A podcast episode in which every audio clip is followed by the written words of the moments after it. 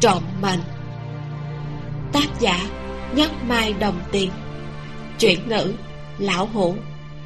Người đọc vi miêu truyện được phát duy nhất trên website vimeo com và kênh youtube vimeo đọc truyện tình.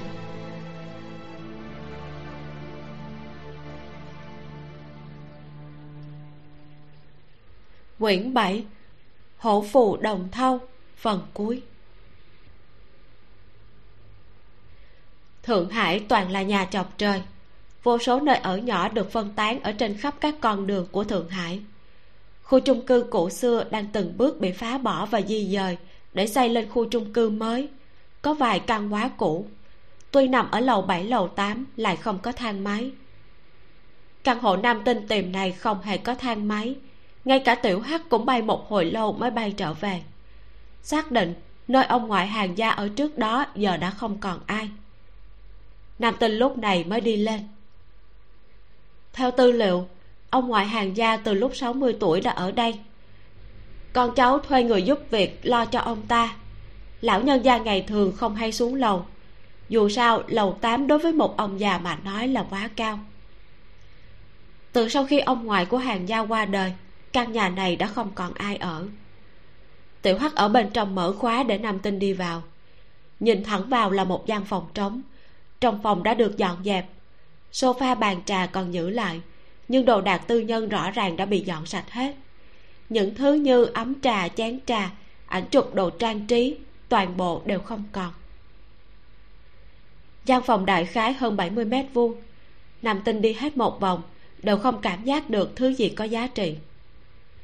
Cô gọi cho khâu từ, nói, trống không rồi. Ừ anh đã sắp đến nghĩa trang chỗ cô ngoại hàng gia em đến đây đi, chắc là chúng ta có thể đến cùng lúc. Được. Nam tinh ngắt điện thoại, lại nhìn chung quanh một vòng, xác thật là có hơi thở tử hồn. Nhiều năm như vậy, cô đã quen mọi việc đều nghĩ thêm một phần. Cô ở ngoài sáng, bành phương nguyên ở trong tối. Cô đang tìm hắn, đồng thời cũng đem chính mình biến thành mồi câu, gia tăng thêm khả năng tìm ra hắn. Cho nên, hoàn cảnh của cô kỳ thật có chút nguy hiểm chỉ cần không cẩn thận, liền dễ dàng bị bành phương nguyên ngắm bắn. Mọi việc cẩn thận một chút luôn không hề sai. Cô đi xuống lầu, kêu taxi đi đến khu mộ của ông ngoại hàng gia. Lúc còn sống, mười năm cuối đời của ông lão cơ bản không hề xuống lầu. Trong lòng nhiều ít có chút oán khí. Lập di trúc nói mộ địa phải rộng mở thoải mái, dựa vào núi xanh gần nơi nước biếc nếu không, căn chung cư này liền quyên làm từ thiện.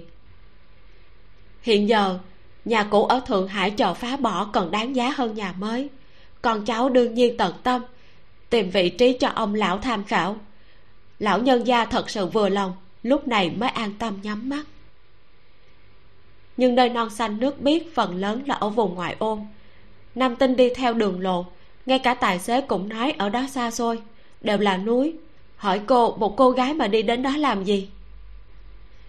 Chờ xuống xe nam tinh thấy khâu từ đã chờ ở đó. Cô bước nhanh qua khâu từ cũng thấy cô đi về phía cô. Nam tinh thấy anh như vậy lúc tới gần liền nói đằng nào em cũng đi qua đó anh còn lãng phí sức lực của đôi chân. Khâu từ lập tức cười nói à, em cảm thấy thể lực của tôi kém tới cỡ nào mà đi vài chục bước liền lãng phí sức lực chứ anh đưa tay ra nói tiếp. Đi đường núi không bằng phẳng nắm tay đi. Nam tinh nhìn đường trước mặt nói vẫn đi được mà không khó đi. Nói xong cô liền đi luôn. Khâu từ nhìn tay mình bị bỏ lơ bật cười. Anh đột nhiên hiểu ra một việc. Nam tinh độc thân đến bây giờ không phải là không có đạo lý. Nam tinh nghe thấy tiếng bước chân của anh đuổi theo không quay đầu nhìn anh nhưng tay lại bị anh nắm lấy cô nhíu mày nhìn anh, nói đường không khó đi mà. Anh muốn dắt nam tinh khựng lại, không rút tay ra. Bị anh nắm tay lắc lắc cả một đường, từ từ rồi cũng không quá ngại ngùng. Nhưng luôn cảm thấy đi đường có chút không thăng bằng. Tư thế thân thể sớm đã quen dựa vào tay chân để bước đi cân bằng. Bây giờ bị nắm tay bước đi vẫn là lần đầu tiên khi đi đến một đoạn đường địa thế hẹp không thể đi sánh vai khâu từ liền thả tay cô ra đi phía sau. Nam tinh nhận ra anh rất cẩn thận nhìn không được mà nói em không còn nhỏ nữa đâu. Khâu từ cười nói phải phải phải em là siêu tân tinh rất lợi hại. Đi thôi cẩn thận nhìn đường đó. Nam tinh mím môi không nói gì nữa hai người theo địa chỉ trong tư liệu tìm được phần mộ của ông ngoài hàng gia. Mộ còn rất mới bia đá khắc chữ rõ ràng có thể đọc được. Nam tinh đối chiếu với tư liệu thật đúng là nơi này. Nam tinh lấy tiểu bạch ra để cho nó đi vào thăm dò. Không từ tò mò hỏi. Tiểu hắc tiểu bạch của em chia nhau làm cái gì? Ừ, tiểu hắc hơi nhát gan dễ thẹn thùng. Nhưng làm việc rất là tinh tế bình thường nếu em muốn lẻn vào nơi nào sẽ để cho tiểu hắc tiên phong. Tiểu bạch to gan tính tình nóng nảy. Nếu là thăm dò địa cung thì sẽ để nó đi. Khâu từ nhớ tới tiểu bạch dẫm chân mình lần đó anh cười nói. Thì ra là vậy. Chúng nó là đồng đội của em. Nam tinh gật đầu. Từ nhỏ tổ phụ đã dạy em huyền học nam gia. Nhưng ông cũng cổ vũ em tự nghĩ ra. Tiểu hắc và tiểu bạch là khi em còn bé từng chút từng chút tạo ra vẫn luôn làm bạn cho tới nay. Chúng nó mỗi đứa có một chủ hồn, có thể điều khiển vô số mảnh giấy đen trắng. Bởi vì là hồn thể, cho nên cho dù mảnh giấy bị đốt cháy, thậm chí toàn thế giới không còn một mảnh giấy nào, chúng nó cũng sẽ không chết. Nhưng chúng nó quen bám trên giấy trắng đen, cho nên nếu cho chúng bám vào vật thể khác, có thể sẽ giống như đại hoàng mang giày vậy. Ngay cả đi cũng không biết là đi như thế nào, rất khó để khống chế không từ đã hiểu. Anh nghĩ nghĩ rồi nói. Tự nghĩ ra. Lệ bà bà cũng từng nói những thứ mà bà ấy dạy tôi cũng đều là bà ấy tự nghĩ ra. Thảo nào những thứ mà anh dùng em chưa từng gặp? Ừ phải. Lệ bà bà làm việc rất cẩn thận cũng rất sợ gặp người lạ. Bà ấy từng nói bà ấy có kẻ thù sợ chưa kịp dạy hết cho tôi là đã chết. Bà ấy cũng nói bà ấy từng thu nhận rất nhiều hài tử nhưng mỗi một đứa cuối cùng đều có tham niệm tham niệm. Ừ. một khi biết được những pháp thuật đó lại tiếp xúc với độ đáng giá. Nếu muốn hoàn toàn không có tâm tư không nên có xác thật là rất khó. Anh giải thích như vậy nam tinh cũng hiểu. Dù gì cô cũng gặp qua loại này không ít. Cô còn nhớ rõ khâu từ lần đầu tiên trong lúc vô ý cùng cô trở lại quốc gia cổ. Biểu tình của anh khi thấy quốc gia cổ không hề có tham dục nửa phần cũng không có sự xa cách của cô đối với anh vẫn luôn không mạnh mẽ như đối với người khác. Có lẽ chính là vì lần đó. Cô hỏi vậy những đứa trẻ đó đâu rồi? Lại bà bà tước đoạt đi ký ức của bọn họ cho bọn họ trở về sống như người bình thường. Lúc bà ấy nhận nuôi tôi thân thể đã không còn như trước kia. Bà từng nói nếu tôi cũng không cách gì thành tài bà ấy chỉ còn cách chết trong tiếc nuối. Lại bà bà rất lớn tuổi sao? Ừ hơn 70 tuổi. Lưng đã cọc, rất già nua. Có điều, khâu từ nhớ lại dáng vẻ của bà, nói, thỉnh thoảng nhìn vào đôi mắt của bà ấy, lại cảm thấy bà ấy còn rất trẻ. Đôi mắt của bà ấy rất đẹp, nhưng luôn chứa đầy ưu thương. Nhìn lâu, cả chính mình cũng sẽ cảm thấy khổ sở. Người mà bà ấy muốn tìm, anh cũng không biết là ai. Vậy phải làm sao? Bà ấy có nói cho anh không? Không biết là ai bà ấy cũng không nói khi tìm được người đó thì phải làm gì. Chỉ nói là khi tìm được người đó rồi, người đó sẽ cho tôi biết cần phải làm gì. Bà ấy thật là thần bí. Nam tinh nói xong, phát hiện tiểu bạch đã chạy ra từ huyệt mộ. Tiểu bạch nhảy nhót, dùng bốn góc mảnh giấy không ngừng khoa tay múa chân, đảo tới đảo lui trên mặt đất. Khâu từ nhìn không hiểu, nam tinh vỗ vỗ tiểu bạch, đứng dậy nói. Nó nói là ở bên trong có rất nhiều thứ có một cái địa cung nhỏ chúng ta phải tự mình đi vào. Vậy để tôi mở cửa. Khâu từ nhặt lên cành cây khô vẽ lên mặt đất bát quái đồ. Nam tinh ở một bên nhìn phát hiện khâu từ bắt đầu làm việc luôn rất nghiêm túc. Giữa chân mày không có vẻ nhẹ nhàng thường ngày hơi nhíu lại mang theo vẻ túc mục hết sức chăm chú. Khi anh vẽ xong bát quái đồ hai con cá âm dương lại xuất hiện. Chúng nó ở bên cạnh hai người vần quanh một vòng rồi chui vào địa cung. Một lát sau liền bơi ra, trở vào trong bát quái đồ. Khâu từ nói, từ mắt đen của cá trắng đi vào chính là địa cung. Nam tinh nghĩ nghĩ rồi hỏi, vậy thì ngược lại, mắt trắng của cá đen là đi thông dương gian? Khâu từ cười nói, thật thông minh.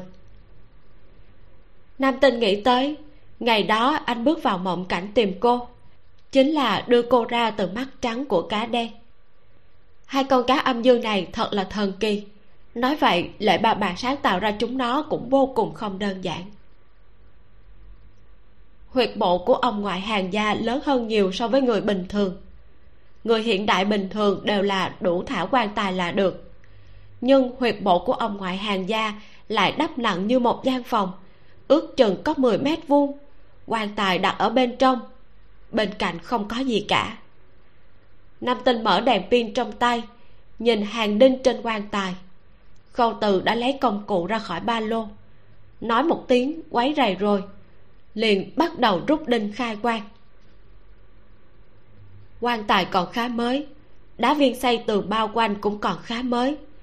Hơi thở tử hồn của quan tài cũng ăn khớp với khí tràn ở nơi này.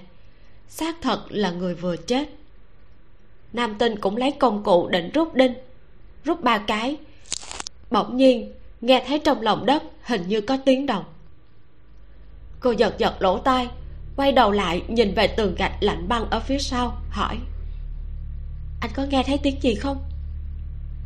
Đang cậy đinh khâu từ nhìn qua nói. Vừa rồi sao? Không có. Bây giờ cũng không. Bây giờ em cũng không nghe. Nam tinh nghĩ một chút rồi nói. Em nhớ rõ vừa rồi khi đi xuống xung quanh có rất nhiều tre chắc là mấy con chuột tre thôi. Ừ. Khâu từ nghe cô nói vậy vẫn để tâm một chút. Lát sau anh cũng nghe thấy gần huyệt mộ có tiếng động kỳ quái.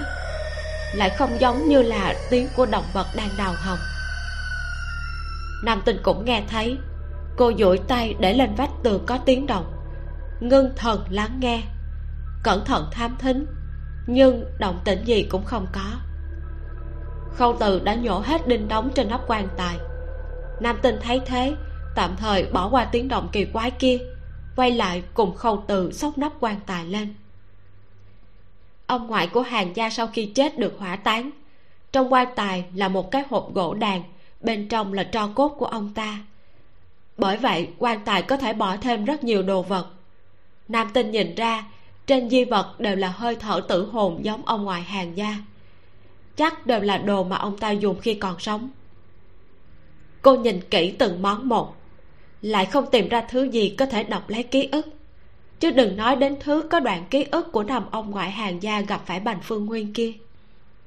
Không tự thấy cô tỏ vẻ chán nản, liền hỏi, không có sao? Ừ không có. Nam tinh xem xong món đồ cuối cùng, không khỏi thất vọng. Không có thứ gì có quan hệ đến bành phương nguyên cô vừa dứt lời, vách tường đá phiến kia đột nhiên truyền đến tiếng vang rất lớn. Vách tường nứt ra một vết nứt bằng vậy tự hồ như là bị thứ gì nháy mắt đâm vỡ. Đây tuyệt đối không phải là sức người có thể làm ra. Cái huyệt mộ nho nhỏ này chẳng lẽ còn cất giấu thứ gì có sức lực vô cùng lớn? Không tự phản ứng cực nhanh nhanh chóng cho cá âm dương xuyên qua vách tường bay ra, tiến đến chặn lại nhưng mới vừa xuyên qua vách tường, đột nhiên có tiếng rống giận truyền đến. Cá âm dương trực tiếp bị chấn văng ra. Toàn thân bao phủ một mùi hư thối nồng nặc. Hai người khẩn lại. Đây là mùi xác chết. Sau vách tường, có thi quái. Hai người phản ứng rất nhanh. Nam tinh trở tay rút ra bút chấm vào chu sa. Ở trên tường vẽ ra một hoa văn phù chú, sau đó túm lấy tay khâu tự lui lại. Phù văn màu đỏ nháy mắt tạt nứt làm cho vách tường nổ tung. Các bay đá chạy còn chưa hoàn toàn tản đi, đèn pin cũng không có cách gì chiếu sáng vào trong, nhìn không thấy bên trong rốt cuộc là cái gì. Chỉ là mùi hôi thối so với vừa rồi càng thêm nồng nặc, tràn ngập trong huyệt mộ không đến 10 mét vuông. Ngay cả hai con cá cũng bắt đầu nôn nóng bất an, không ngừng bơi lượn quanh các góc, muốn tìm nơi trốn tránh. Không tự thấy nam tinh muốn chạy qua, anh trở tay nắm lại tay cô ý bảo cô chờ một chút nói thì khi có độc. Thứ quái dị kia chần chờ một lát rồi bắt đầu đào tổ hai người nghe thấy tiếng bước chân lúc này mới đuổi theo. Nam tinh phát hiện nơi này vậy mà lại có một thông đạo ngầm thậm chí rất dài. Trong thông đạo và hai bên đều tỏa ra mùi thi xuống nồng nặc. Từ vết tích xanh lá loang lỗ có thể nhìn ra quái vật này đã tồn tại ở đây một đoạn thời gian chạy qua thông đạo lại đến một gian thạch thất. Trong phòng chất đầy rác rưởi, đều là đồ ăn của nhân loại, giống như một cái bãi rác, còn là bãi rác nhiều năm không được dọn dẹp. Nơi nơi đều là vật móc meo hư thối tàn lưu lại. Nếu mùi thi số không làm hai người ngột thở, thì mùi từ bãi rác này cũng khiến cho bọn họ buồn nôn. Khâu từ cùng nam tinh cố nín thở, đi xuyên qua đống rác rời khỏi gian thạch thất lại đến một cái thông đạo khác. Khi bọn họ đi hết cái thông đạo đó phát hiện lại quay trở về thạch thất. Nơi này căn bản là một vòng tròn. Khâu từ nghĩ nghĩ nói em ở lại đây tôi sẽ đuổi theo nó. Nếu nó không học được trò thỏ khôn có ba hàng vậy thì sớm hay muộn gì cũng sẽ chạy về nơi này. Nam tinh cũng cảm thấy chỉ có như vậy mới có thể bắt được thứ kỳ quái kia. Cô lập tức đồng ý. Trước khi đi khâu từ lại dặn em phải cẩn thận. Nam tinh không sợ hãi, chỉ là nơi này mùi hôi ngất trời và đang cố gắng hết sức mới có thể nhịn xuống cơn buồn nôn. Khi cô dùng đèn pin muốn nhìn kỹ gian thạch thất này, chùm tia sáng lại chiếu vào hai con cá. Khâu từ không mang cá đi, anh để cá lại cho cô. Hai con cá còn bơi vòng vòng, như là đã thích ứng với mùi hôi thối của nơi này. Nam tinh ngồi xổm, nhìn rác rưởi trên mặt đất phần lớn là hộp tiện lợi, còn có hộp bánh quy. Nhãn đều dán giá cả, bên trên còn có tên siêu thị. Nam tinh còn nhớ, cô nhìn thấy cái siêu thị đó cách nơi này không xa. Quái vật kia cả người tanh tưởi, tự đi siêu thị, chỉ e là không có khả năng. Như vậy, có người đã cho nó ăn, thậm chí là dùng nơi này để nuôi nó. Ai lại nuôi một con quái vật ở đây? Còn cố tình tu sửa địa cung và thông đào chỉ cách mộ của ông ngoại hàng gia một cái vách tường. Là vô tình hay là cố ý? Nam tinh trầm tư suy nghĩ. Biên độ đông đưa của đuôi hai con cá bỗng nhiên lớn lên, như là đang nhắc nhở cô có người đang tới đây. Cô nghiêng tai lắng nghe. Quả nhiên có tiếng bước chân chạy nhanh về hướng này. Cô lập tức lấy bút chu sa ra kết thành lưới, phong bế đường ra tờ đỏ phủ kín phòng, chỉ chờ quái vật chạy tới đây. Quái vật kia có lẽ cũng dự đoán được nơi này có người. Khi chạy đến cửa, hơi chần chờ liền muốn quay ngược trở lại, nhưng đã không còn kịp nữa. Tờ đỏ khắp nơi đã nhanh chóng cuốn lấy thân thể của nó. Quần áo trên người nó không biết đã mặc từ bao lâu. Tơ đỏ vụt cuốn lấy, nó dùng sức kéo ra, sợi vải màu đen rách nát trên thân nháy mắt nát vụn. Dưới lớp quần áo là một thân thể hư thối. Lúc này, nam tình mới thấy nó có tứ chi. Chỉ vì sống lưng đã còng đến mức đầu của nó hầu như dán xuống chân, cho nên ngay từ đầu không nhìn ra đây là người. Tơ đỏ lại lần nữa cuốn lấy thân thể nó. Sợi tơ nguyên bản màu đỏ tươi lập tức biến thành màu đen, như ngân châm dính độc, bị dính đến cả sợi tơ đỏ đều biến thành màu đen ngay lúc này, một bức thái cực bát quái đồ cực lớn trục lên người quái vật. Ghim chặt nó lên vách tường, làm cho nó không có cách gì chạy trốn. Quái vật kêu ê ê a a. Tóc dài xuống đến chân, bộ mặt đã sớm hư thối đến nhìn không ra mặt mũi lúc đầu. Có lẽ vì nó đang dãy dụa, mùi tanh tuổi càng nặng. Không tự cảm thấy, cả đời cũng sẽ không bao giờ quên được cái mùi tanh tuổi này. Nam tinh đứng trước mặt quái vật ngẩng đầu nhìn vật bị ghim trên tường kia. Giống người lại không giống người. Khâu từ đứng ở bên cạnh nói xương tay và xương chân của hắn không bình thường. Hình như là đã bị tra tấn thành như thế. Quả thế xương cổ tay của hắn đã quẹo bàn tay bị vặn qua một bên trong một tư thế không bình thường. Đùi cũng như thế tư thế của tứ chi đều rất quái dị. Cũng không giống trời sinh mà là sau này bị trọng thương mới thành như vậy. Nam tinh nhìn hắn chằm chằm, nhìn một hồi, bỗng nhiên đối diện với đôi mắt của hắn. Hốc mắt đã hư thối, nhưng trong mắt vẫn còn hoàn hảo. Lòng nam tinh đột nhiên chấn động, sắc mặt xoát một cái trắng bệch. Cô khó có thể tin mà nhìn chằm chằm thứ người không ra người, quỷ không ra quỷ này. Muốn nói gì đó, lại không có cách gì nói ra làm sao có thể? Bành phương nguyên. Không từng nghe thấy cô kêu cái tên này. Anh có chút kinh ngạc. Nam tinh, em nói hắn là ai? Không đợi nam tinh trả lời, quái vật bắt đầu liều mạng dãy dụa tờ đỏ phực phực mà đứt liên tiếp mấy sợi.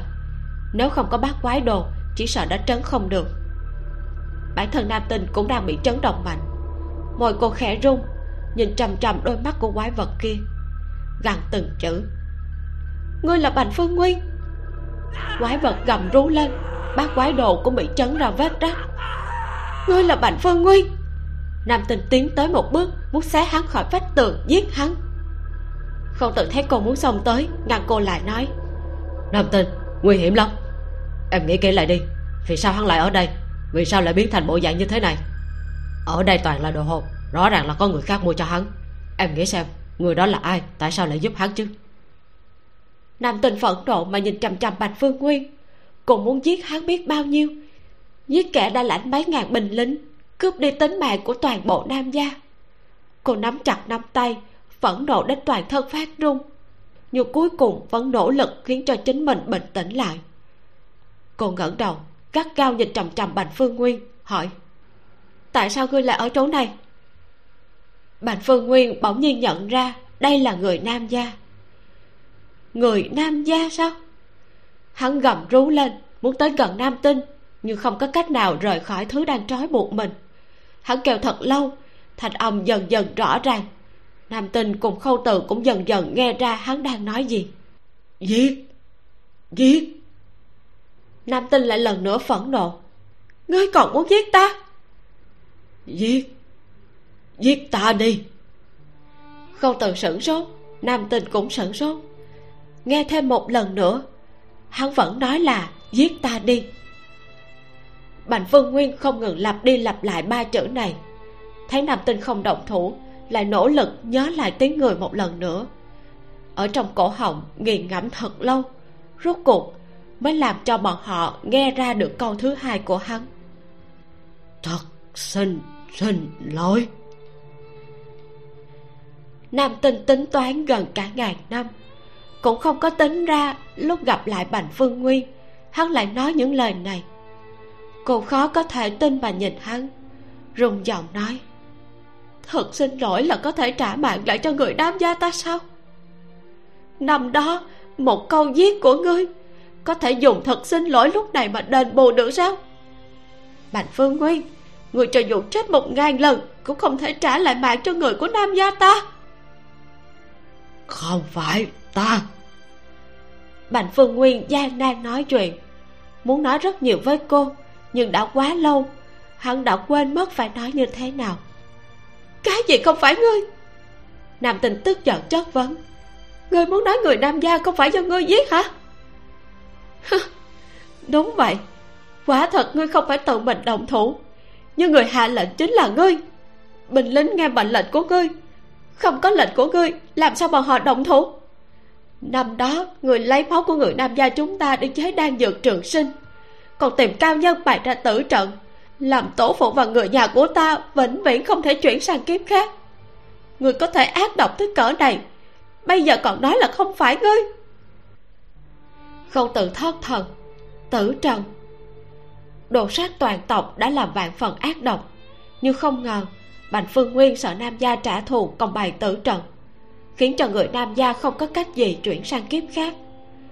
Ác độc tới cỡ này đã vượt qua tưởng tượng của anh.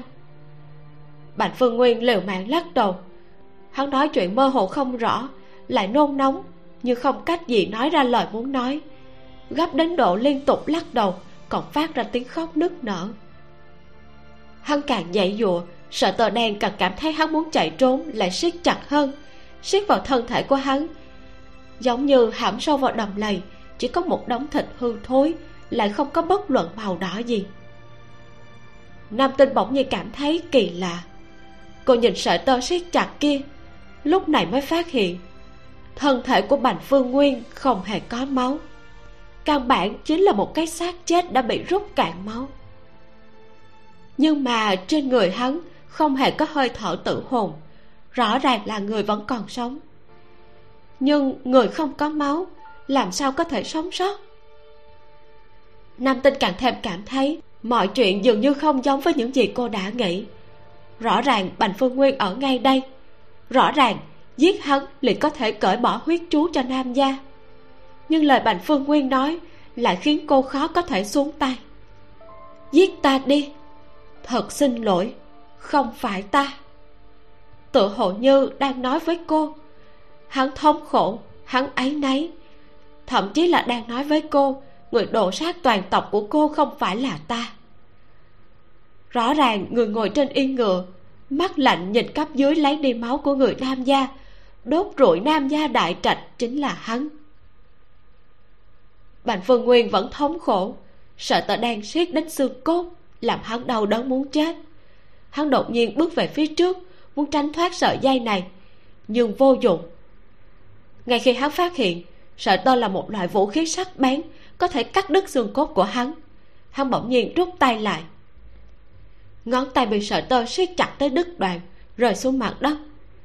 Nam tinh còn đang chờ chờ, không tự đã thấy ngón tay bị đứt kia, quanh quẩn làn khí màu đen tối tăm, tựa hồ như vẫn còn sống. Giết ngươi! Dùng máu của ngươi thì có thể giải trừ tử trận năm đó mà ngươi sai người bày ra để đối phó nam gia. Tổ phụ người nhà của ta mới có thể vạn sinh. Nhưng bây giờ không có máu. Máu của ngươi đã đi đâu hết rồi? Nam tinh chất vấn còn quái vật này, muốn từ trên người hắn tìm được dù chỉ một giọt máu. Nhưng tờ đỏ nói với nàng, trên người bành phương nguyên không hề có máu. Hắn chỉ là một khối xác sống khô cằn. Nam tinh khâu từ nhặt lên khúc ngón tay kia. Xương cứng đờ, không hề có vết máu, nhưng vẫn còn sống. Trên đoạn ngón tay này có một cái lỗ. Trên xương ngón tay có lỗ thủng, như là bị thứ gì đó đâm thủng để lại một vết thương không thể phục hồi. Nam tinh nhìn khúc ngón tay kia, biết bành phương nguyên muốn nói gì đó với cô. Cô chần chờ hồi lâu, mới cố nén ghê tởm đối với bành phương nguyên, duỗi tay cầm lấy nó khúc ngón tay rơi vào tay nam tinh. Lỗ thủng đột nhiên khuếch đại làn khói đen nháy mắt hóa thành một thôn trai cuồn cuộn khói đặc. Tiếng trẻ con khóc, tiếng phụ nữ nức nở, tràn ngập ở 30 năm cuối cùng của Tống Triều. Một năm đó, Bành Phương Nguyên 6 tuổi. Tráng đinh ở Bành Gia Thôn đều bị bắt, Không phải để xung quân mà là bởi vì triều đình mới vừa bại trận, Tra ra trong quân đội có mật thám. Mật thám đã đem kế hoạch tác chiến bán cho quân địch, Cho nên quân triều đình liên tục bại lui, Quân tâm tan rã. Mà tên mật thám kia xuất thân từ bành gia thôn. Triều đình giận tím mặt mệnh lệnh quan viên địa phương tra rõ. Hiện tại chỉ cần tuổi 14 trở lên đều bị bắt ra cửa thôn, tra hỏi toàn bộ. Phàm là có một chút khả nghi đều lập tức bị bắt đi đưa đến nhà môn thẩm vấn. Nói là thẩm vấn, thôn dân đều hiểu rõ, dính dáng đến mưu phản chính là tử lộ, lúc đi sống, lúc về nằm. Bạch phương nguyên cùng mẹ quỳ gối trong thôn. Hắn rưới người nhìn về phía trước, nhìn không thấy cha mình đang quỳ gối ở cửa thôn. Hắn muốn đứng lên nhưng đã bị mẹ túm chặt. Tần danh, con không muốn sống nữa hả? Nhưng cha con ở phía trước, con muốn đi tìm cha mẹ túm tay hắn, không cho hắn đứng lên tháp giọng nói, một lát nữa cha con sẽ trở lại. Bành phương nguyên hỏi, mẹ à bọn họ đang làm gì? Tại sao lại bắt cha quỳ gối ở đó? Không có gì đâu, chỉ là hỏi chuyện thôi. Chu thị vừa nói, vừa dỗ con gái nhỏ vẫn còn trong tả, có chút bất an, vừa rồi đã bắt đi bốn người, nhà bên cạnh đã khóc đến đứt ruột hy vọng trưởng phu của nàng có thể bình bình an an. Người bành gia đều bình bình an an. Người quan sai nhìn bành đại lang một cái. Ánh mắt dừng trên cái chân bị thương của hắn. Biểu tình khẩn lại nói. Trên chân của người bọc cái gì? Bành đại lang nói. Khi nãy lên núi săn thú không cẩn thận bị thương ở chân ạ à? quan sai không kiên nhẫn nói. Ta hỏi người quấn cái gì lên đó chính bành đại lang cũng đã quên liếc mắt nhìn một cái nói dạ thưa ngài vừa lúc gặp hàng xóm bán hàng về hắn tùy tay xé giấy cho ta đắp lên. Không phải sao còn chưa về đến nhà các vị quan gia liền tới rồi. Quan sai cúi người giật ra dây mây dính máu và giấy quấn trên đùi hắn vừa nhìn một cái liền nổi giận mắng là mật thám bắt lại. Bà đại lam bị hai chữ mật thám thình lình trục xuống có chút ngay ngốc nhưng quan sai đã tóm hai tay của hắn áp hắn xuống đất. Hắn sợ tới mức kêu to. Tôi không phải mật thám. Tôi không phải. Nhà tôi cài hai mẫu đất. Ông nội tôi cha tôi đều dựa vào hai mẫu đất này mà sống. Tôi sao có thể làm mật thám chứ? Hừ, ta đây cho ngươi chết minh bạch. Quan sai đem tờ giấy dính máu kia chụp lên trên mặt hắn nói ngươi nhìn chữ ở bên trên xem. Tất cả đều là về thác tử. Ngươi là một người hát học điển cốt của địch quốc để làm cái gì chứ? Bành gia thôn này của các người mật thám cũng không ít. Trong xương cốt đều cất giấu một đồng bán nước. Bành đại lang nóng nảy nói đây là sách người khác tùy tay xé cho ta bao miệng vết thương. Nếu không máu sẽ không ngưng chảy ra. Thảo dân cũng không biết chữ căn bản không biết giấy này viết cái gì. Vậy ai là người bao vết thương cho người? Người chỉ hắn ra. Ta thấy hắn chính là mật thám bàn đại lang sửng sốt, nhìn vết thương trên đùi, lại quay đầu nhìn thôn dân quỳ đầy đất. Ánh mắt của người nọ đối diện hắn, sắc mặt nháy mắt tái nhợt, gần như muốn ngất xỉu. Quan sai thấy hắn chậm chạp không chỉ ra, lạnh giọng nói, ta cho ngươi một cơ hội cuối cùng, bắt được mật thám kia, ta sẽ thả người đi. Nếu không, ta thấy ngươi mới chính là mật thám bành đại lang nằm liệt trên mặt đất không chỉ người kia ra. Quan sai lập tức nhận định là hắn nói dối sai người mang hắn đi. Ra lệnh một tiếng lại có một phụ nhân đột nhiên lao tới ôm chân bành đại lang không cho bọn họ kéo đi khóc ròng nói. Chồng tôi không phải quân bán nước ba đời nhà bọn họ đều là chân đất sao có thể là mật thám? Vậy thì bảo chồng ngươi mau khai ra. Chu thị vừa khóc vừa dồn dập nói với chồng chàng mau nói đi. Mau nói đi.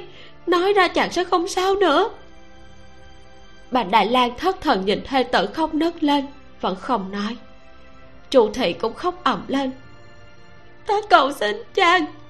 Chàng không cần ta nữa sao? Không cần bành phương nguyên nữa sao? Không cần an an nữa sao? Bành phương nguyên thấy mẹ mình chạy ra, cũng muốn chạy theo. Nhưng nửa đường bị thôn dân gác gao chụp lại sợ quan sai một khi không vui, ngại hắn ồn sẽ giết chết hắn. Bành đại lang kia đã là giữ nhiều lành ít, đừng lại mất thêm một bành phương nguyên nữa. Bành đại lang biết mình có lỗi với vợ con, nhưng hắn thật sự không có cách nào chỉ ra người hàng xóm. Thấy hắn bị thương, không nói hai lời liền băng bó cho hắn kia. Ngay cả hàng cũng không rảnh lo. Ngày bình thường, cả nhà của bọn họ đều được người kia chiếu cố không ít bàn đại lang rất muốn chỉ ra, nhưng lương tâm lại khiến hắn nói không nên lời. Trong lòng hắn quá mức mâu thuẫn, cũng bắt đầu gào khóc. Quan sai nghe đến mất kiên nhẫn, đem bành đại lang kéo đi. Chu thì muốn đuổi theo, bị quan sai một chân đá văng.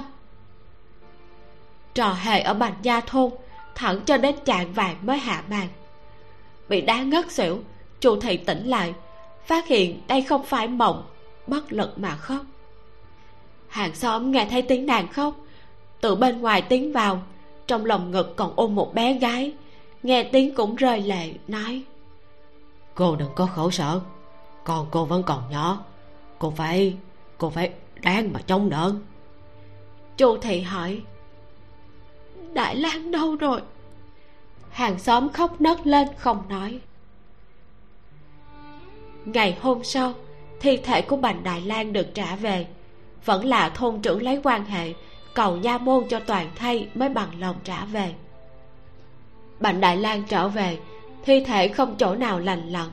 Nghe nói bị rất nhiều khổ hình. Bị tra hỏi, hắn và địch quốc cấu kết với nhau như thế nào? Bành đại lang vẫn luôn nói mình vô tội, vì thế bà liên tục bị đánh. Thẳng cho đến lúc chết, người của nha môn cũng không ép hỏi được điều gì. Chuyện không làm cho dù đau chết cũng không thể thừa nhận. Chỉ có như vậy mới có thể khiến cho vợ con an toàn. Bành đại lang trung thực lại nhát gan chỉ có thể nghĩ như vậy. Khổ hình gì cũng không khiến hắn nhận tội. Chu thị nhìn thấy thi thể của trượng phu lại khóc đến ngất xỉu. Bành phương nguyên muốn đi gặp cha nhưng bị người trong thôn ngăn cản. Hắn biết cha hắn không bao giờ còn có thể nói chuyện với hắn nữa tiết kiệm từng đồng tiền mua kẹo cho hắn nữa. Hắn cũng biết cha hắn là bị triều đình hại chết. Hắn sáu tuổi, mất cha. Chu thị tái giá, con trai và con gái đưa cho hàng xóm nuôi. Nàng không biết người hàng xóm này chính là người đã hại chết chồng mình.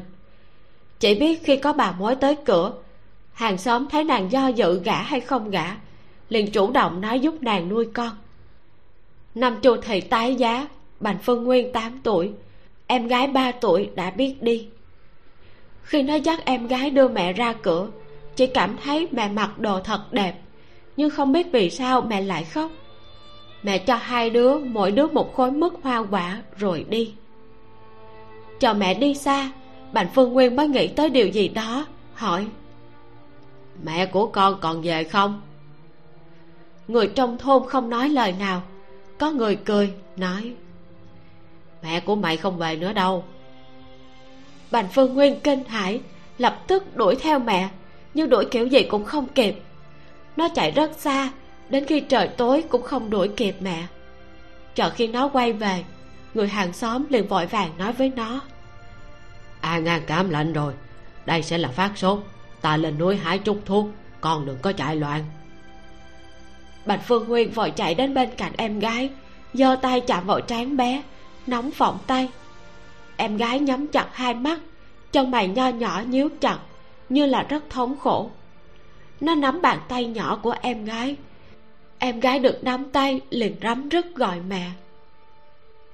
Người lớn đi hái thuốc rất nhanh trở về, nấu cho bành an an uống, nhưng cũng không có tác dụng gì. Hàng xóm nóng nảy, chạy lên thị trấn gọi đại phu nhưng mà, đại phu còn đang trên đường tới. Bạn phương nguyên phát hiện tay của em gái đã lạnh. Lạnh như băng, cũng chẳng còn gọi mẹ kêu anh nữa. Bành phương nguyên sửng sốt. Khi hàng xóm về tới nơi, phát hiện bành phương nguyên đã biến mất. Bành an an cũng không thấy đâu. Bành phương nguyên cõng em gái đã im lặng, đi trong rừng cây.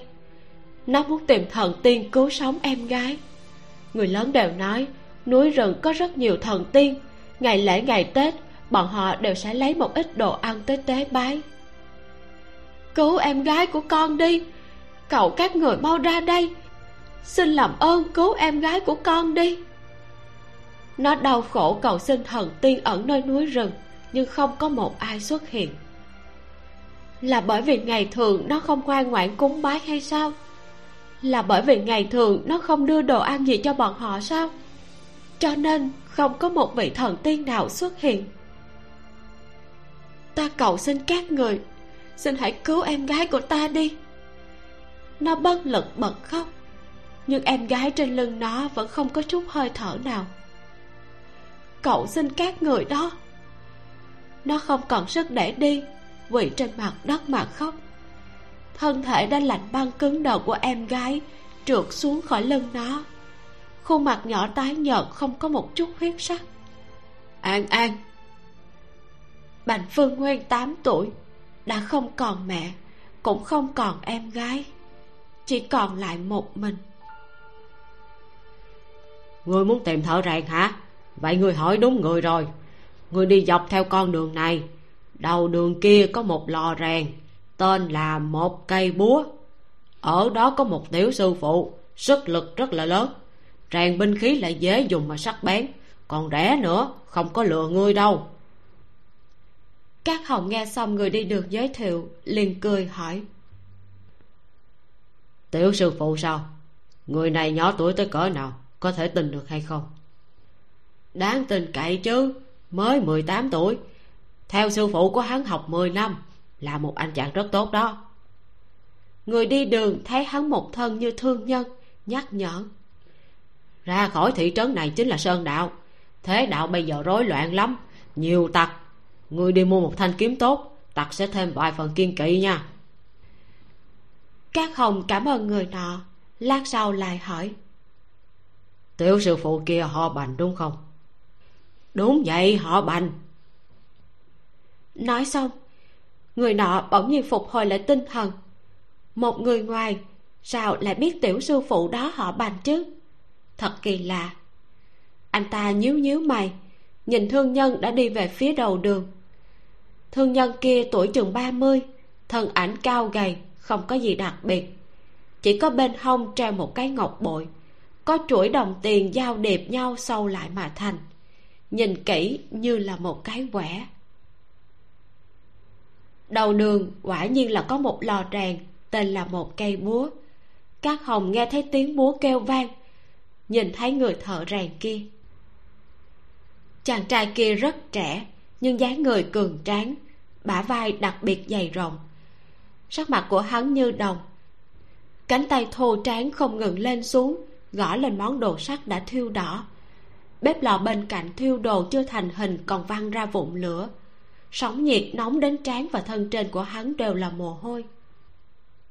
Các hồng nhìn hắn một hồi mới hỏi. Là bành trưởng quầy ư? Bành phương nguyên ngẩng đầu nhìn hắn nói. Trưởng quầy gì đâu chỉ là thợ rèn bán sắt thôi. Ngươi muốn mua đồ sắt à?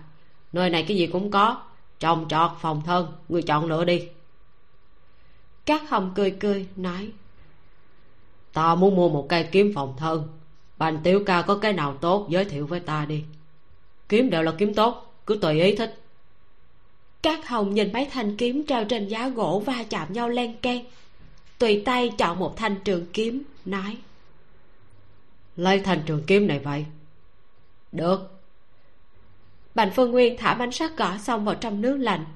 Chậu nước đúc bằng gạch đất xèo xèo bốc lên khói trắng, xông thẳng lên giữa không trung bành phương nguyên thu tiền các hồng cầm kiếm đi. Ngày hôm sau các hồng lại đến nói muốn mua một thanh trụy thủ phòng thân. Ngày thứ ba các hồng lại đến. Bành phương nguyên thấy hắn liền hỏi hôm nay còn thiếu gì nữa hả các tiên sinh? Các hồng cười nói không muốn mua gì cả chỉ là muốn tới trò chuyện với người một lát. Bành phương nguyên nói ta là thợ rèn, chỉ biết nói về binh khí thôi. Nhưng ta không nói về binh khí. Các hồng tùy tay cầm lấy một thanh kiếm đã rèn xong. Thanh kiếm sắt bén thon dài. Hắn cảm khái, nói, kiếm tốt, chỉ là đáng tiếc. Đáng tiếc cái gì chứ? Đôi tay này của người xác thật là thích hợp cầm kiếm, nhưng không phải là nắm những thanh kiếm trong lò rèn này người nên có một thanh kiếm thích hợp với bản thân mình. Một thanh kiếm hiệu lệnh thiên hạ. Cây búa sắt tuột khỏi tay bành phương nguyên. Hắn hoảng hốt nói. Các tiên sinh đừng nói những lời như thế. Cẩn thận quan phủ bắt đi. Các hồng cười cười nói. Quan phủ?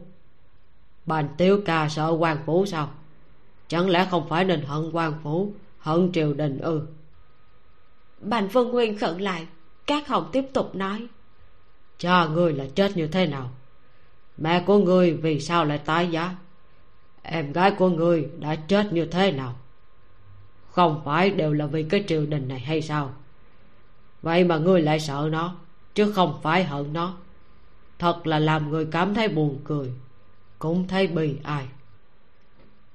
Bạch phương nguyên nắm chặt cái búa sắt nặng nề nhìn chằm chằm người xa lạ này hỏi người là ai?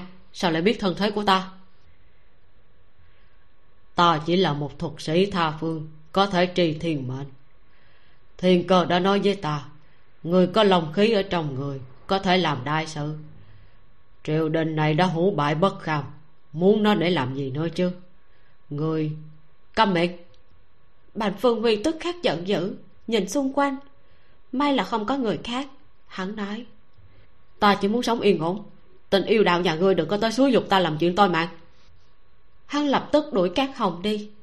Các hồng lúc bị hắn đẩy đi, liền nói, ít ngày nữa, triều đình này sẽ lại muốn hủy người cửa nát nhà tan bành phương nguyên không tin, dùng sức đẩy hắn ra, đem các hồng đẩy ngã trên mặt đất, đập đầu đến chảy máu. Liên tiếp ba ngày, bành phương nguyên cũng không thấy cát hồng. Hắn âm thầm thở phào nhẹ nhõm một hơi xem ra, đó đúng là tên yêu đạo thần trí không rõ, còn đi hù hắn tạo phản. Tuy hắn hận đám quan sai kia, nhưng hắn chỉ muốn sống an phận. Cho hắn tích cóp đủ tiền, liền cưới một cô vợ. Làm thợ rèn là nghề kiếm sống, sẽ không khiến hắn phải đói chết. Bành Vân nguyên nằm trên giường nghĩ như vậy. Thấy ngoài cửa sổ sắc trời dần dần sáng lên, liền đứng dậy mang giày chuẩn bị rửa mặt ăn chén mì rồi bắt đầu rèn đồ. Nhưng giày còn chưa mang xong. Bên ngoài liền truyền đến tiếng ồn ào. Hắn mở cửa nhìn liền thấy một đám quan binh xông tới. Thấy hắn liền lạnh giọng nói. Bành phương nguyên ngươi thật to gan dám chế tạo binh khí bí mật viện trợ địch quốc. Bạch phương nguyên sửng sốt biện giải. Ta không có. Đám binh khí này đều có chủ đơn hàng còn ở trong phòng để ta đi lấy nhưng quan sai cản hắn lại, nói, còn muốn giáo biên, chúng ta đã bắt được mật thám. Hắn chỉ ra và xác nhận là ngươi. Mơ tưởng nhận cơ hội đào tẩu sao? Bạch phương nguyên đột nhiên nghĩ đến lời của các hồng nói, triều đình sẽ lại lần nữa khiến hắn cửa nát nhà tan hắn tức khắc hoảng hốt, không biết là thật hay giả.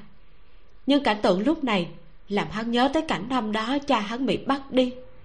Thật giống vậy hắn có phải cũng sắp bị bắt vào trong nhà lao, nhận hết khổ hình, hàm oan mà chết hay không? Không, hắn không muốn. Vì sao triều đình này lại không buông tha cho hắn? Trong lòng bành phương nguyên tuyệt vọng, đột nhiên giữa phố xá sầm uất có người cưỡi ngựa vung kiếm chạy tới. Đâm vào là một đám quan sai vội vàng nhanh chóng thối lui. Người tới đúng là cát hồng. Cát hồng cúi người kéo hắn lên ngựa rồi nhanh chóng cưỡi ngựa rời đi. Ngựa chạy rất xa cát hồng mới dừng lại, thả hắn xuống.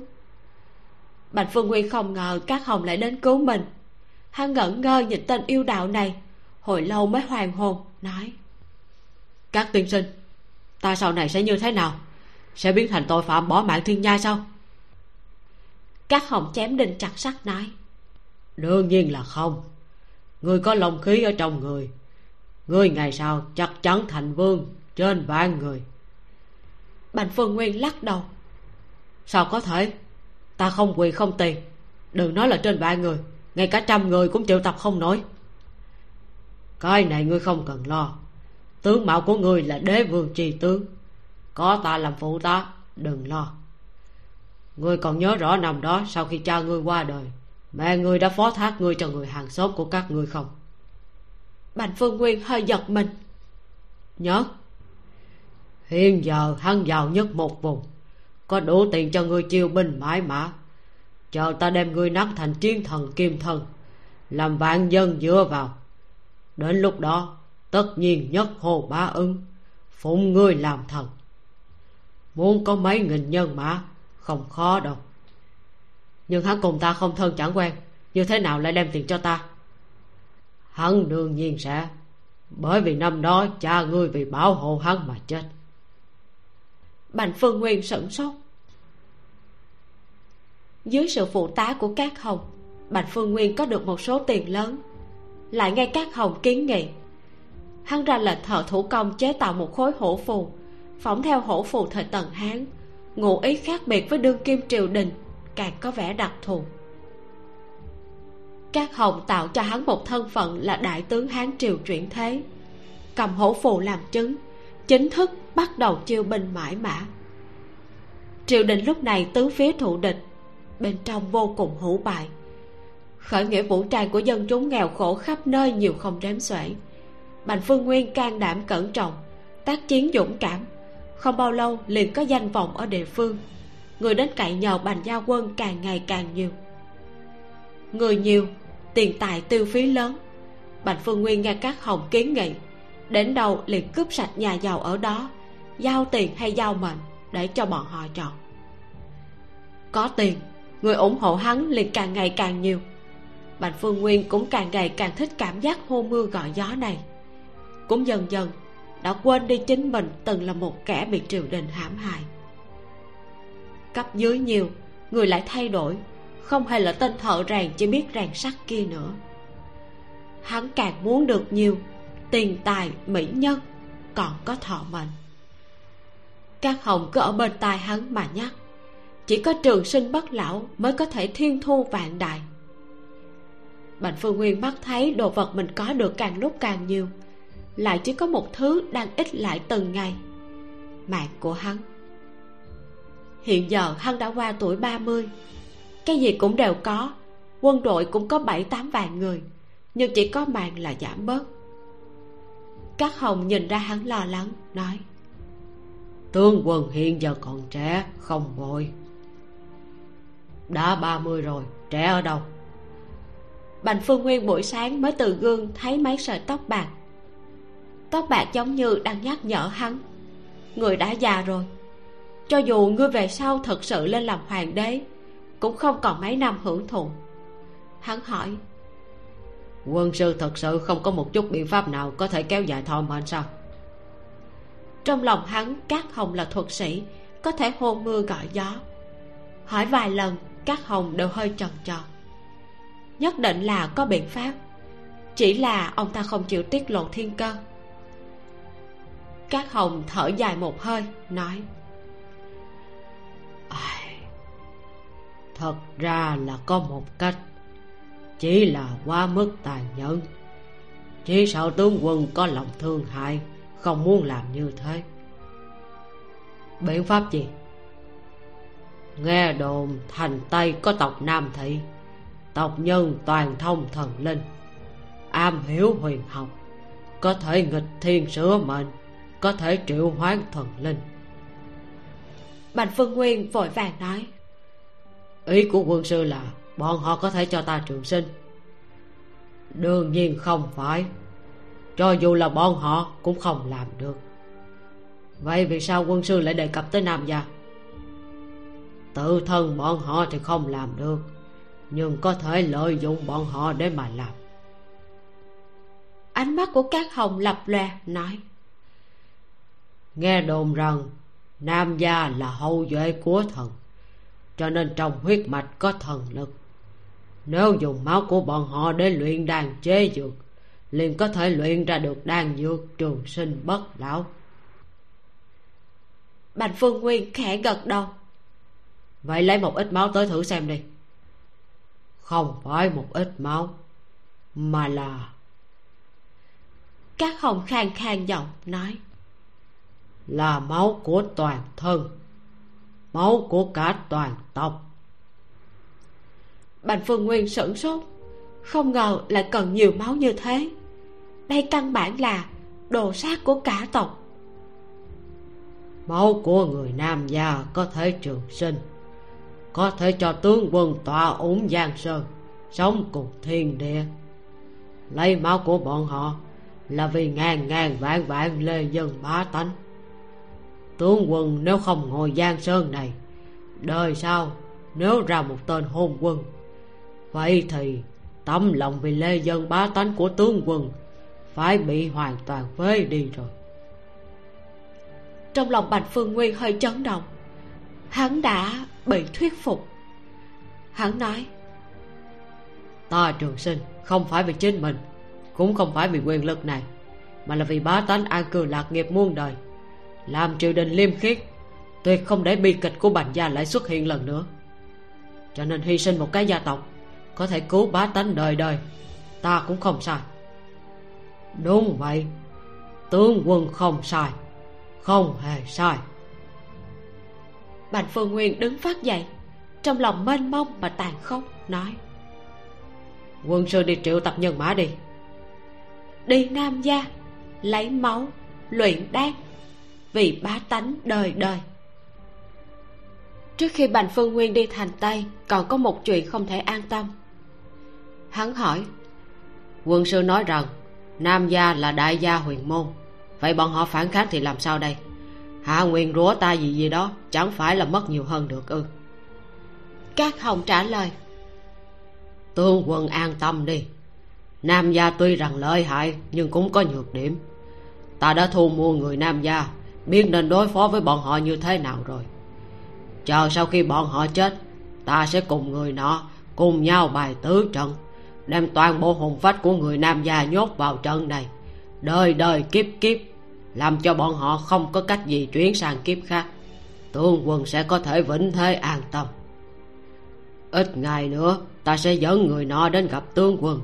Tướng quân cứ làm theo lời ta là được lúc này bành phương nguyên mới thở vào nói. Không ngờ quân sư quyết đoán như thế. Đã chuẩn bị sẵn từ trước thu mua người của tộc nam thị. Các hồng cười nhẹ nói.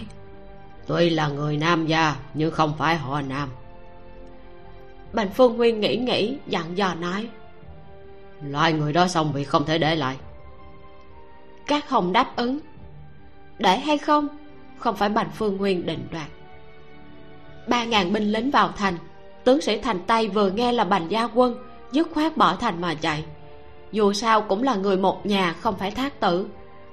Không đáng phải đánh một trận. Hiện tại thế đạo hỗn loạn, triều đình cũng không rảnh trừng phạt bọn họ. Nhưng nếu ở lại chống cự, lại có khả năng toi mạng. Bành phương nguyên lĩnh xuất binh lính mênh mông cuồn cuộn tới nam gia, ra lệnh cho binh lính vây kính nam gia đại trạch. Lúc này mới sai người tới gõ cửa đại môn màu đỏ thắm chậm rãi mở ra. Một lão giả chậm rãi bước tới. Đầu tiên là nhìn người trên lưng ngựa. Ánh mắt cuối cùng dừng lại trên mặt cát hồng nói. Quả thật người đã tới. Phụ thân ta đã sớm nói qua ngươi sẽ trở thành một thanh kiếm sắc bén đem nam gia tàn sát sạch sẽ. Bành phương nguyên khẽ nhíu mày. Là gì đây các hồng quen biết người nam gia. Các hồng khinh thường cười nói. Đúng vậy.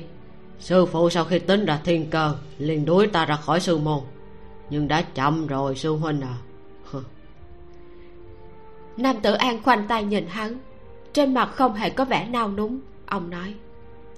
Thiên mệnh đã như thế. Bất luận ta sửa như thế nào cũng không dùng được. Đã là thiên mệnh thì sao có thể hữu dụng có trách thì trách máu của nam gia các người có thể chết thành đang dược trường sinh bất lão đi.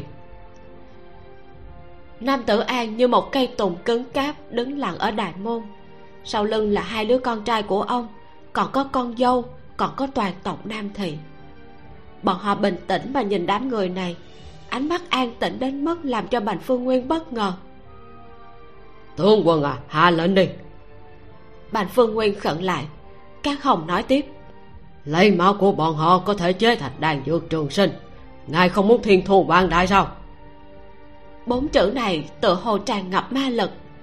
Ánh mắt của bành phương nguyên dần dần lạnh đi đến không còn cảm tình. Đôi mắt lạnh băng của hắn đảo qua người nam gia đứng đầy sân. Bọn họ giờ phút này đã không còn là người mà là đang dược có thể cho hắn trường sinh bất lão. Hắn giơ tay chỉ lên trời vung mạnh lấy máu. Binh lính tiến lên. Người nam gia phần lớn đều là phụ nữ trẻ em người già. Nam tử an cầm kiếm chống cự, nhưng đối phó với binh lính được huấn luyện căn bản không hề có tác dụng. Thủy thủ lướt qua cổ, giống như giết gà mổ trâu bị cắt cổ lấy máu. Máu được đầy một lọ, lại một lọ. Mùi máu tươi tràn ngập trong không trung, nhiễm đỏ hai mắt bành phương nguyên, cũng nhiễm đỏ đôi mắt của nam tinh nhìn người nhà chết đi một lần nữa. Cô đứng trong viện lúc này đã là thế giới khác. Dưới chân đều là máu và thi thể của người thân. Cô ngẩn ngơ nhìn, trong mắt đã có nước mắt. Không tự duỗi tay đem đầu nam tinh đè lên vai anh, không cho cô nhìn màn này một lần nữa. Tâm phải khóc tới cỡ nào mới có thể hạ mệnh lệnh này làm ra loại chuyện này chứ? Nam tinh không khỏi run rẩy. Cho dù đôi mắt nhìn không thấy, nhưng lại không cách gì ngăn trở mùi máu tràn ngập.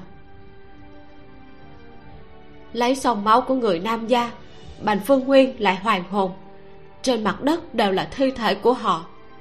Hắn trước sau cảm thấy không thể tưởng tượng chính là, từ đầu đến cuối, bọn họ đều không một ai xin tha, cũng không có ai khóc lóc kêu rên. Ngạo khí từ trong xương cốt khiến cho lòng của bạch phương nguyên có chút áy náy. Nhiều năm trước, cha hắn ở trong tù ngục, có phải cũng nhận hết tra tấn, nhưng vẫn không thừa nhận mình là mật thám như vậy hay không? Lửa bắt đầu bốc lên ở nam gia, những gian phòng gỗ rất nhanh đã hóa thành biển lửa. Bành phương nguyên nhìn chằm chằm nam gia đại trạch, suy tư, hắn có phải đã làm sai gì rồi không? Cát hồng gọi hắn tướng quân. Cần phải đi rồi. Mau đã tới tay. Chỉ cần cho ta mười lăm ngày là ta có thể đem nó luyện chế thành đan dược cho ngài dùng. Đề cập tới đan dược, bạch phương nguyên mới thu hồi lương tâm vừa thò ra trong chớp mắt. Hắn giết người nam gia là vì bá tánh. Cũng không có gì sai, cũng đáng giá. Nửa tháng sau, các hồng quả nhiên luyện chế ra đan dược. Chỉ có một viên đặt trong một cái hộp gỗ nhỏ, vô cùng trân quý. Bành phương nguyên nhìn viên đan dược này, nói, chỉ có một viên này thôi sao? Hồi tướng quân, đúng thế. Bành phương nguyên rất là cảm động. Quân sư không ăn, chỉ để cho ta. Lòng trung thành của quân sư, ta sẽ nhớ kỹ trong lòng. Các hồng khẽ cười, nói, vì tướng quân, cúc cùng tận tụy là tâm nguyện của thuộc hạ nuốt viên đan dược này rồi, tướng quân có thể thiên thu vạn đại. Bành phương nguyên nhận lấy đan dược, không hề nghi ngờ một ngụm nuốt vào. Dược còn vương mùi máu tươi vào miệng là tan, tựa như nuốt một búng máu vào trong bụng. Bành phương nguyên đang muốn uống nước áp xuống cái mùi khó chịu này, đột nhiên ít hầu như có rắn nước uống lượng dạ dày sông cuộn biển gầm.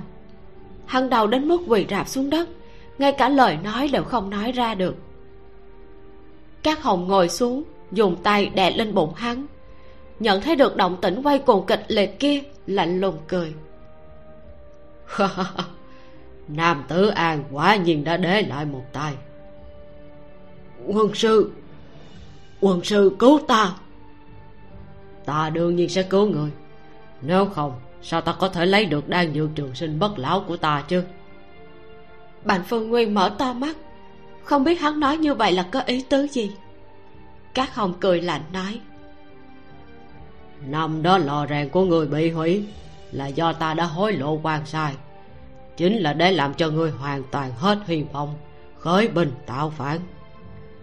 Bành phương nguyên à ngươi là quân cờ của ta trời cao đã sớm chú định. Bành phương nguyên nhìn quân sư ngày thường ôn hòa này giờ đã biến thành một dáng vẻ khác giống như một con rắn độc. Các hồng nhẹ nhàng thở dài. Ngươi cũng đừng trách ta. Chỉ trách ngươi mệnh cách cùng thể trạng là độc nhất vô nhị. Ta để tìm được ngươi đã phí rất lớn sức lực. Tại tại sao ngươi muốn làm như thế? Bởi vì ta muốn ngươi đi ra nhận hết quyền rủa của nam gia ngươi cho rằng nam tứ an không biết gì sao? Ông ta được tính ra hết, sao có thể ngồi đó chờ chết? Đan dược này, lấy máu hạ chú, làm người nuốt vào nó, tuy được trường sinh, nhưng sống không bằng chết. Ta phải dùng loại máu độc đáo của ngươi, tới tình lọc nguyền rúa cho ta. Các hồng thấp giọng nở nụ cười hết thảy đều nằm trong khống chế của hắn, không có một chút sai lầm nào. Nam gia bị diệt, nam tử an cũng đã chết. Chỉ cần một lần nữa lấy máu của bành phương nguyên, lại chế thành đan dược, liền đại công cáo thành. Đan dược được luyện chế lần nữa sẽ không chứa nguyền rủa. Nguyền rủa sẽ ở lại trong cơ thể của bành phương nguyên, mà hắn cát hồng hoàn toàn không hề phải trả một đại giới nào lại đạt được trường sinh các hồng vỗ vỗ bành phương nguyên đã không còn sức lực an ủi. Nhưng mà ngươi yên tâm ngươi vẫn sẽ trường sinh thôi. Chỉ là sẽ biến thành một khối thịt thôi. Nói xong hắn vô cùng đắc ý mà cười ha hả. Tiếng cười khủng bố âm ngoan là thanh âm đến từ địa ngục. Hắn rút ra một cây kim đâm mạnh vào ngón trỏ của bành phương nguyên kim nháy mắt đâm thủng ngón tay. Máu từng giọt từng giọt nhỏ xuống. Đây là máu không có nguyền rủa, máu có thể cho các hồng trường sinh bất lão. Đây cũng là thứ mà hắn đã bày bố nhiều năm mới có được. Đây đồng thời cũng là nam tinh không đoán được đến kết cục. Cô nhìn bành phương nguyên bị rút cạn máu. Hiểu ra, bành phương nguyên trong địa cung vì sao lại biến thành như thế? Vì sao lại nói thật xin lỗi? Thì ra, người chân chính tàn sát nam gia không phải là bành phương nguyên, mà là cát hồng. Bị rút cạn máu, bành phương nguyên không chết, hắn nằm trên nền gạch lạnh băng, phản phất như người đã chết. Cát hồng không tha cho hắn đi, cũng không giết hắn, nhốt hắn lại, ngày ngày tra tấn, lấy đó làm vui chỉ cần nhìn đến bành phương nguyên, các hồng liền sẽ nhớ tới những năm qua mình đã phải quy lụy hắn như thế nào. Chuyện này làm cho các hồng không vui. Chỉ có tra tấn bành phương nguyên, cắt thịt moi xương, nhìn hắn thống khổ, các hồng mới có thể vui vẻ. Bành phương nguyên bị nhốt dưới hầm, không thể nhìn thấy ánh mặt trời cũng không thể chạy thoát. Hắn muốn ra ngoài, muốn phơi nắng, tốt nhất có thể chết dưới ánh mặt trời hắn đã cảm thấy vô cùng mỹ mãn. Nhưng các hồng không để cho hắn chết, đem hắn nhốt trong địa cung, lâu lâu mang đồ ăn đến cưỡng bách hắn ăn. Lấy trà tấn hắn làm vui, lấy việc nhìn hắn sống không bằng chết, rồi lại không thể chết được để làm vui. Một trăm năm năm trăm năm, tám trăm năm. Hắn trà tấn bạch phương nguyên ước chừng tám trăm năm mà không mệt mỏi bản phương nguyên đã không còn biết phản kháng ra sao, cũng không biết phải tìm chết như thế nào. Hắn mỗi ngày mỗi đêm đều hối hận hối hận vì đã làm ra chuyện như vậy với nam gia. Nếu như hắn không có lòng tham, thì nam gia sẽ không bị diệt tộc. Có lẽ hắn cũng sẽ không rơi vào tình cảnh như thế này.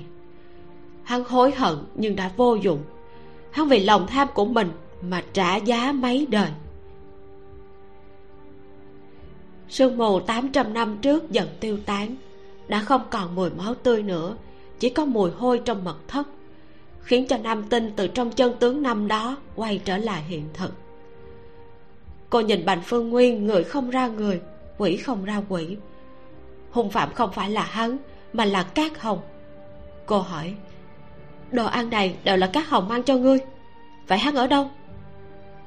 Bành phương nguyên lắc đầu hắn hàng năm ở trong địa cung không thấy ánh sáng. Đôi mắt đã gần như mù. Hắn chỉ nghe ra ai là ai. Hắn không biết nam gia còn có người sống. Chỉ biết sau khi nuốt máu người nam gia, tựa hồ đã biến thành người của nam gia. Cho nên, hắn đã nhận ra nam tinh. Nhận ra cô nương này chính là người của nam gia. Hắn bức thiết muốn nói chân tướng cho cô, tẩy bớt tội nghiệp của mình. Cậu cô, giết ta hắn rất thống khổ. Hắn chỉ muốn giải thoát. Chết liền có thể được giải thoát rồi. Nam tinh không đồng thủ.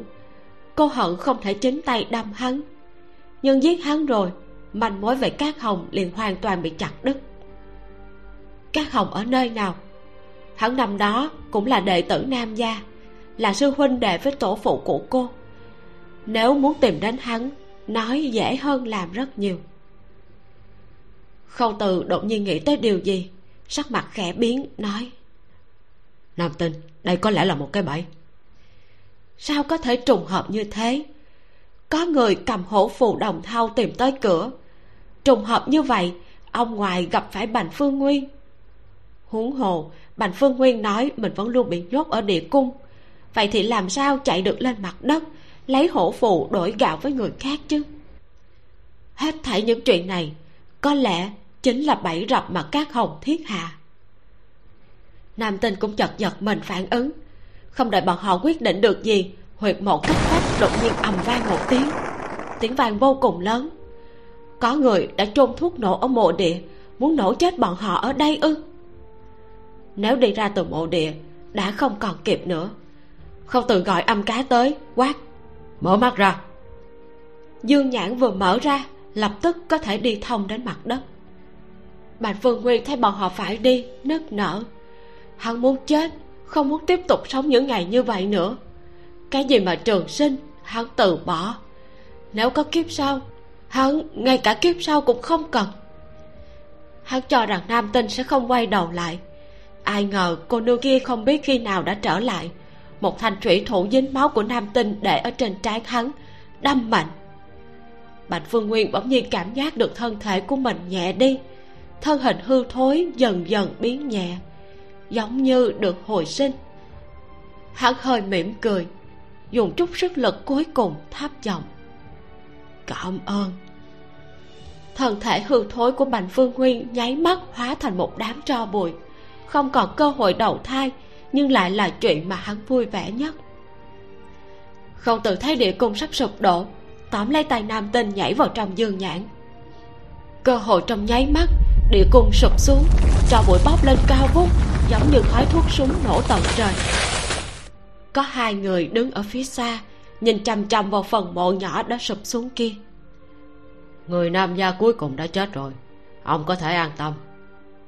Làm bành phương nguyên và nam tinh đồng quy vô tận, kế hoạch của ông thật chu toàn. Cậu cũng thế, có thể an tâm đáng tiếc bành phương nguyên cũng đã chết. Ông ta cười chăm chọc. Có tiếc hận, là tiếc không còn cơ hội tra tấn nữa. Thật là đáng tiếc. Chạng Vạn khi đi chơi chim trở về, đào lão bản phát hiện ở cửa hàng có máu. Lúc đầu không để ý, nhưng phát hiện cửa mở, đại hoàng không có ở đó. Ông bước qua ngạch cửa, thấy dấu máu ở bên trong ông vội vàng buông lòng chim đi vào. Thấy nam tinh cũng Khâu từ ngồi đó, trên bàn còn có băng gạt ông biến sắc hỏi, nam tinh bị thương à? Không phải tôi. Nam tinh cúi đầu băng bó cổ tay cho Khâu từ, rất cẩn thận cũng áy náy. Nếu không phải tại em quay đầu lại, tay anh cũng không bị đá nổ nên bị thương. Khâu từ cười cười, nói, đau lòng sao? Hay là em hôn tôi một cái thì không đau nữa? Nam tinh liếc anh một cái. Lúc nào rồi mà còn không đứng đắn? Cứ luôn nói chuyện như giỡn để người không có gánh nặng. Đào lão bản ngồi ở một bên hỏi. Tại sao ta nghe được chữ nổ vậy? Cô cậu đi đâu? Sao lại bị thương hả? Tôi tìm được bành phương nguyên. Không đợi đào lão bản giật mình nam tinh lại mở miệng nói tiếp. Tôi đã giết hắn rồi. Đào lão bản phát hiện trấn định mình tu luyện cả nửa đời chỉ trong mấy câu này đã biến mất không thấy. Ông liên tục giật mình cuối cùng lại thở phào nhẹ nhõm một hơi ôn thanh nói. Bành phương nguyên chết rồi thì tứ trận của nam gia đã có thể giải. Nam tinh dừng tay lại lắc lắc đầu. Không được. Sao lại không được? Người chân chính giết chết nam gia bài tử trận là một kẻ tên cát hồng hắn là sư đệ của ông nội tôi. Năm đó ghi hận ông cố tôi trục xuất hắn khỏi sư môn, tâm sinh oán hận, cho nên bố cục hơn 10 năm, lợi dụng bành phương nguyên, mượn tay hắn tàn sát sạch sẽ nam gia. Cho nên, muốn cởi bỏ tử trận thì cần thiết phải tìm được cát hồng, giết hắn.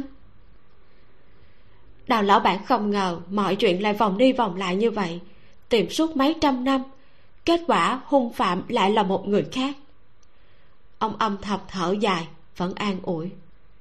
Sớm hay muộn gì cũng sẽ tìm được hắn thôi. Ông đau lòng nam tinh, không biết lần này lại mất bao nhiêu năm. Ông sợ mình lại than thở ra tiếng, nói, ta đi lau vết máu trong nhà. Khâu từ thấy đào lão bạn đã đi, nam tinh trước sau trầm mặt không nói, ngay cả băng gạt cũng quên quấn. Anh nhẹ nhàng rút tay lại, muốn tự tay làm nam tinh liền hoàng hồn tiếp tục. Anh dùng một tay khác sờ sờ tóc cô, nói, người nói tôn huyệt mộ có lẽ chính là các hồng. Hắn đã phát hiện ra em. Cũng có thể là một người khác.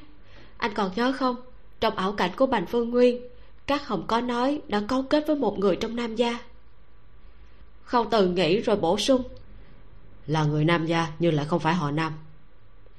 Anh hơi khựng lại bỗng nhiên hiểu ra nam tinh muốn nói tới ai.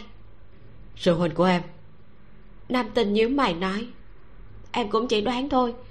Lúc em hỏi sư huynh sao anh ta có thể trường sinh anh ta lại trả lời có lệ.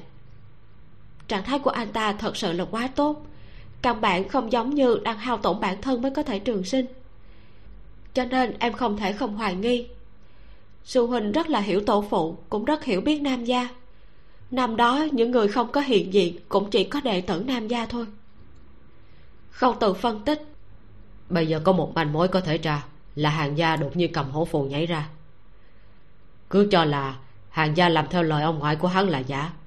Vậy tất nhiên là người khác đưa cho hắn hổ phù đồng thau. Nhưng anh nghĩ cho dù thật sự là các hồng hắn cũng sẽ không dùng mặt thật đi làm chuyện này. Nhưng dù sao vẫn phải điều tra manh mối này. Ừ nam tinh cầm di động gọi cho phùng nguyên. Mới vừa nói bọn họ ở mộ địa bị nổ phùng nguyên đã kêu lên. Cô không sao chứ? Khâu tiên sinh có bị gì không? Không có. Tư liệu tôi đã tra đi tra lại rất là nhiều lần. Còn tự mình tới nơi ở và mộ của ông ngoại hàng gia xác nhận. Không có bất luận vấn đề gì. Tại sao lại như thế chứ? Vì sao? Nam tinh nhịn không được nói. Cậu khoan hãy nói gì? Nghe tôi nói đã. Được cậu đi theo dõi hàng gia xem hắn có động tĩnh gì. Đừng có rút dây động rừng. Người muốn nổ chết chúng tôi phỏng chừng cho là chúng tôi đã chết. Cho nên hiện tại hàng gia hẳn là còn xem như an toàn. À à cái gì? Phùng nguyên ở đầu kia run rẩy nói. Cô vừa kêu tôi đi tra thông tin về hàng gia. Kết quả phát hiện sinh khí của hắn đã không còn. Hả? Nói cách khác hắn chết rồi.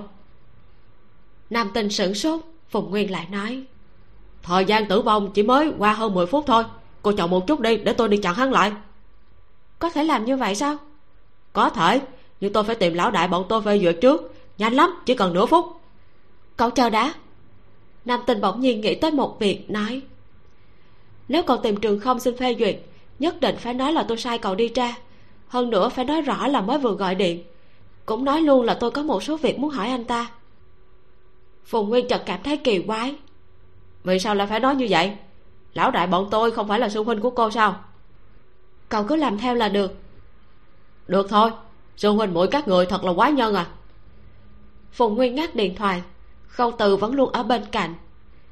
Anh hiểu được dụng ý của nam tinh khi làm như vậy. Anh nói, em muốn xem thử trường không có phê duyệt chuyện này hay không à? Nam tinh nhẹ nhàng gật đầu. Trong lòng có chút bất an cô không hy vọng sư huynh chính là người thông đồng với cát hồng gây họa tới nam gia.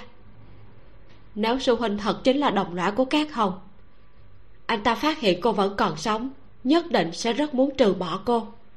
Cho nên, cô nhờ phùng nguyên đi hỏi thăm chuyện hàng gia. Trường không, nếu biết cô không chết, nhất định sẽ ngăn cản phùng nguyên tìm hàng gia. Một khi ngăn cản, thì hiểm nghi trường không đã được xác nhận. Nam tinh nắm chặt di động nôn nóng bất an. Mười phút, thật dài như mười năm. Cô đã mất đi em gái. Cô không muốn lại mất đi sư huynh. Tiếng chuông vang lên. Nam tinh nhìn người gọi tới, hít một hơi sâu, mới nhận điện thoại. Nam tinh tiểu thư, thật kỳ lạ.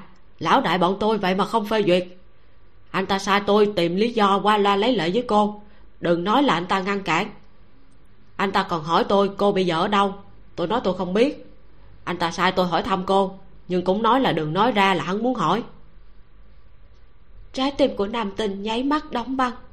Toàn bộ ngờ vật đều biến thành sự thật cô nắm chặt di động, lấy lại tinh thần, nói, nếu như anh ta lại hỏi cậu cậu liền nói với anh ta tôi bị thương bị thương rất nặng, tạm thời không gặp ai hết. Cô cắt đứt điện thoại, trầm mặt thật lâu lại lâm vào trong thống khổ. Không từ duỗi tay ôm cô vào lòng, nói, đừng khổ sở, nam tinh. Em thà rằng anh ấy giống như a nguyệt, hoàn toàn phủi sạch quan hệ với nam gia. Cũng không muốn nghe thấy anh ta là một trong số chủ mưu hủy hoại nam gia năm đó. Em thà rằng sư huynh đã chết năm đó. Nhưng hiện tại sư huynh lại có khả năng cùng các hồng cấu kết thậm chí là đã nuốt đan dược dùng máu của người nam gia chế thành mà trường sinh. Cô hận tới cực hạn, hận đến gần như muốn nhổ ra. Khâu từ đồng cảm như bản thân mình cũng bị, trong lòng cũng rất bi thiết. Cũng là trường sinh, một người là muội muội muốn cùng nàng phủi sạch quan hệ, một người là hung thủ hủy hoại nam gia. Trong lòng nam tinh có bao nhiêu khó chịu, anh rất hiểu anh gắt gao ôm lấy nam tinh lại vô lực ngăn cản những chuyện này phát sinh. Đào lão bản quét tước sạch sẽ rồi đi vào. Chỉ có khâu từ ở trong sân ông hỏi. Nam tinh đâu rồi? Đi vào phòng ngủ rồi à? Lúc nãy nam tinh dựa vào lòng anh trước sau không khóc bất động thật lâu. Đến khi anh cúi đầu nhìn cô mới phát hiện cô đã ngủ anh mới vừa ôm cô vào phòng rồi bước ra, thì đào lão bản bước vào. Đào lão bản lúc này mới giáp mặt, thở dài một hơi, ngồi xuống nói. Ai tìm hung thủ lâu như vậy lại là người khác. Lần này có nghĩa là nam gia tử trận lại không có cách gì cởi bỏ. Cũng không biết phải tìm bao lâu nữa đây. Nhất định nam tình đã chịu đả kích rất lớn khâu từ ừ một tiếng lại nói. Còn có thêm một chuyện khác. Năm đó sư huynh trường không của nam tinh lãnh đạo trực tiếp của phùng nguyên có lẽ cũng có khả năng là một trong số hung phạm. Đào lão bản giật mình kinh hãi. Qua một hồi cảm giác lắng xuống ông lại cảm thấy thống khổ. Nam tinh à. Lòng của cô hẳn là đau đớn biết bao nhiêu. Hai mắt đào lão bản nhìn không được phím hồng nửa đời này của ông cũng chưa từng chảy nước mắt, nhưng mỗi lần nghĩ đến chuyện của nam tinh luôn hết sức khó chịu. Ông thấp giọng nói, mỗi lần nam tinh khó chịu, luôn dùng ngủ để giải quyết. Bởi vì không ai hiểu thống khổ của cô ấy cô ấy cũng đã quen không kể khổ với ai. Lần trước chuyện của nam nguyệt là như thế, lần này lại là chuyện của trường không khâu từ im lặng một lát, kể lại việc về ông ngoại hàng gia, cuối cùng nói. Thân phận của nam tinh đã bị lộ. Cô ấy đem tin mình chưa chết thông qua phùng nguyên nói cho trường không. Cũng là vì muốn biến mình thành con mồi. Cô ấy cứ như thế. Vì tìm được bành phương nguyên, ngay cả tên cũng không sửa. Chính là chờ ngày này. Chờ hắn sẽ chủ động tìm tới như vậy, ít nhất có thêm một cơ hội tìm ra hắn. Nam tình đứa nhỏ này, cứ không chịu nghĩ làm như vậy bản thân sẽ gặp bao nhiêu nguy hiểm. Khâu từ nói. Tôi thích nam tinh dũng cảm như thế, thích tất cả về cô ấy. Đào lão bản lúc này mới thoáng cảm thấy an ủi. Ít nhất bên cạnh nam tinh còn có người như khâu từ hơn nữa, nam tinh cũng thích khâu từ không có gì làm người vui hơn việc này. Ông nói, bây giờ, bất luận kẻ nào tới tìm nam tinh, ta cũng sẽ đều nói cô ấy không có ở đây. Nhưng mà bước tiếp theo của kế hoạch là gì? Cô cậu đã nghĩ kỹ chưa? Vẫn còn đang nghĩ. Việc cấp bách là tìm ra các hồng ẩn sau màn. Còn phải làm sao để giải quyết trường không? Hai người kia đều rất giảo hoạt. Hơn nữa cũng hiểu biết huyền học, không dễ đối phó. Hiện tại, tình cảnh của nam tinh rất nguy hiểm. Chỉ cần vô ý liền có khả năng xảy ra chuyện. Không từ trải vuốt lại mọi chuyện một lần, bắt giữ manh mối hữu dụng.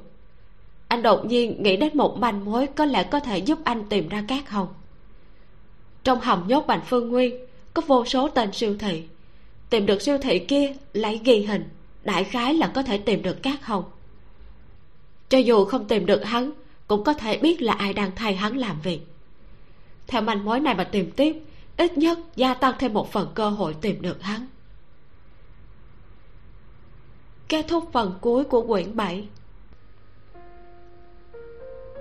có rất là nhiều việc, hoàn toàn không như những gì chúng ta nghe và nhìn thấy. Mấy trăm năm tìm kiếm, cuối cùng nam tinh đã tìm được bành phương nguyên.